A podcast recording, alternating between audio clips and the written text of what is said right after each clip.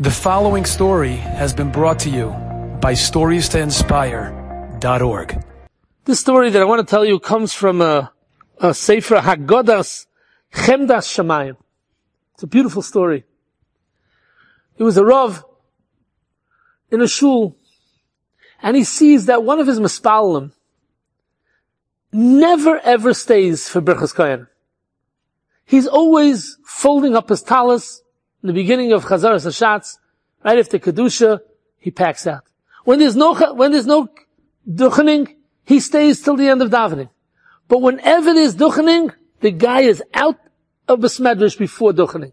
And it bothered him. And he decided that he has to get to the bottom of it. Now, he couldn't just ask him because the guy was a Holocaust survivor, and the Holocaust survivors went through so much, you can never know what triggers it and what it can do to the person if you ask them. So he knew he had to tread water very carefully, talk about it. So what he did was, he invited this Yid to come eat by him the Yom Tov meal.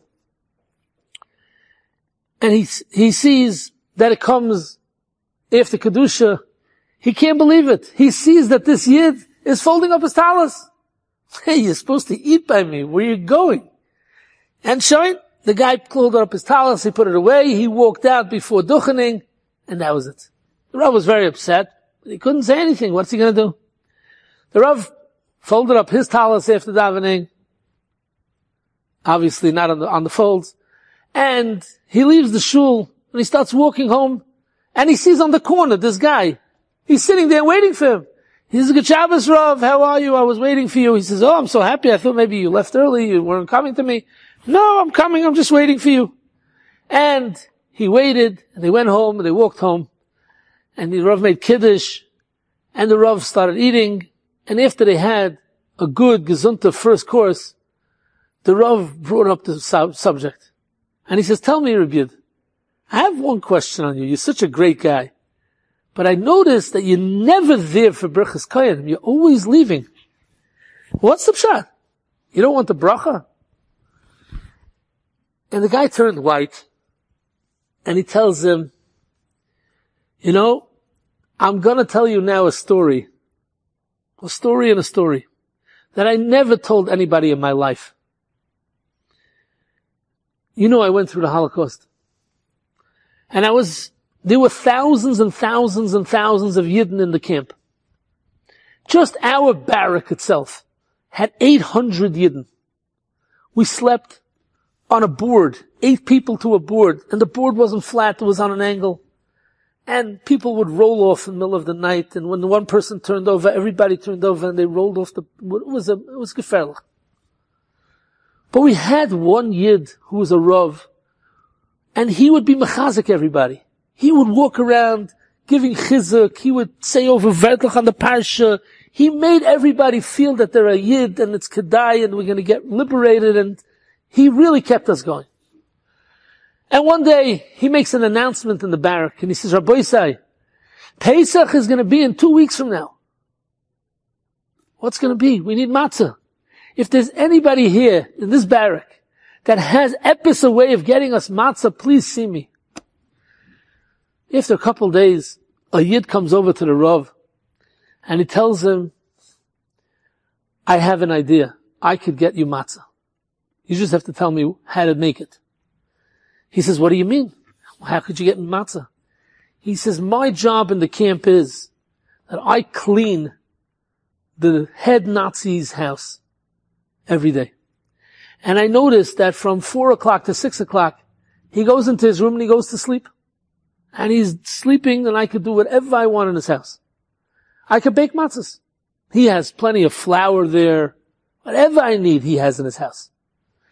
So the Rav gave him instructions on how, how to make the matzah, how to kasher the oven, and how to bake it.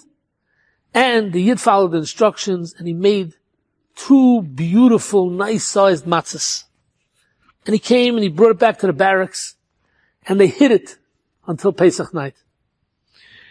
It came Pesach night and the Rav made an announcement, Rabbosai, we're going to do the Haggadah now and we have a surprise for everybody and they all, 800 Yidden sat down on the floor And the Rav started speaking and he made that, started saying the Agoda.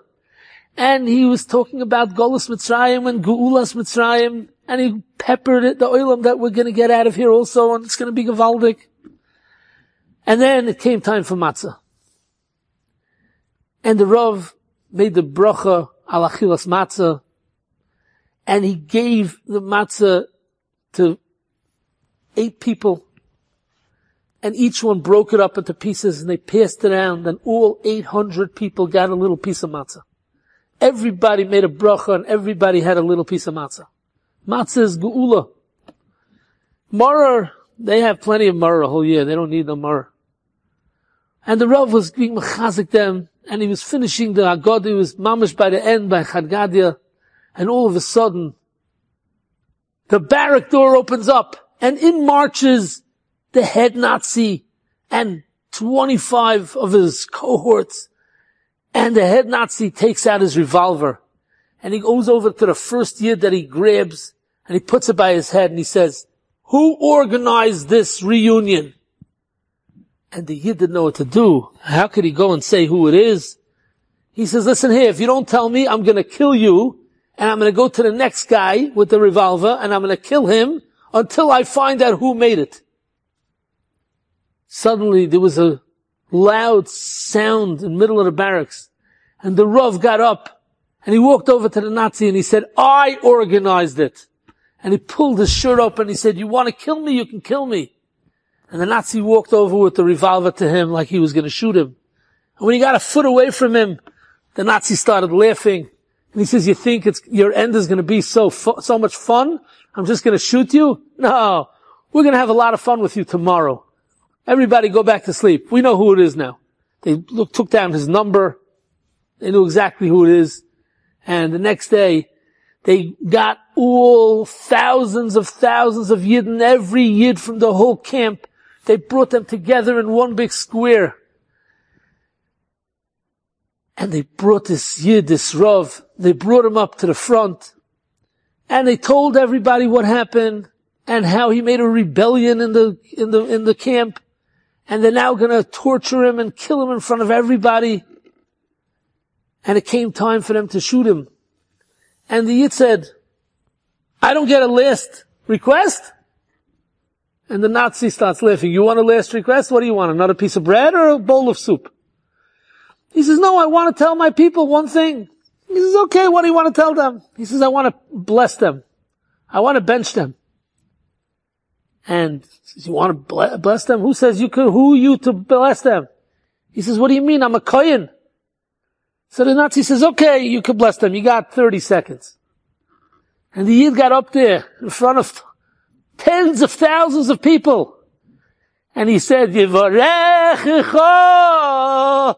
And he benched all the Yidden with Birchas Koyanim. And then they shot him. After the war, I was so zerbrochen. I said, I'm finished with Yiddishkeit.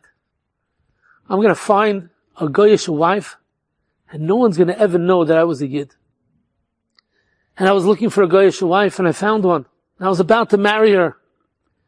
And that night, I went to sleep. and my memories began to haunt me. And what I saw was that Rav, that Kohen, benching us. With his hands spread apart like a Kohen Duchens. And I dropped the, sh- the marriage. And I went to find a Yiddish wife. And then I, we had a bunch of kids. And I decided that I'm sending my kids to public school. And the night before I went to enroll my kids in public school, again, I had that same haunting dream where I saw the Kohen get up in front of everybody about to be shot. And he spread his hands out and again screamed out, Yivarechecha! And I took my kids and I sent them to the Talmud Torah. And I know one thing. I can't get that vision out of my head. And if I ever go to Birchas Koyanim, I'll have a different vision of Birchas Koyanim. So to keep me in place, I decided that I can't go to any Birchas Koyanim. I walk out before Berchas Koyanim because I need to have that impression of that Koyan, that Rav, always in my mind. And that's what's keeping me in line. And even though it's so hard for me and I don't understand HaKadosh Baruch Hu's ways, but I know one thing, that the Rebbeinu said, avarchem and Baruch Hashem, I have wonderful children. They're all sitting and learning. They're all making me proud. They're all from a Yidden. And HaKadosh Baruch Hu should bring us the ultimate bracha. And we should have bracha ad b'lidai, Mashiach tzidkeinu b'mhera v'yameinu amen. Enjoyed this story? Come again. Bring a friend. Stories to inspire.org.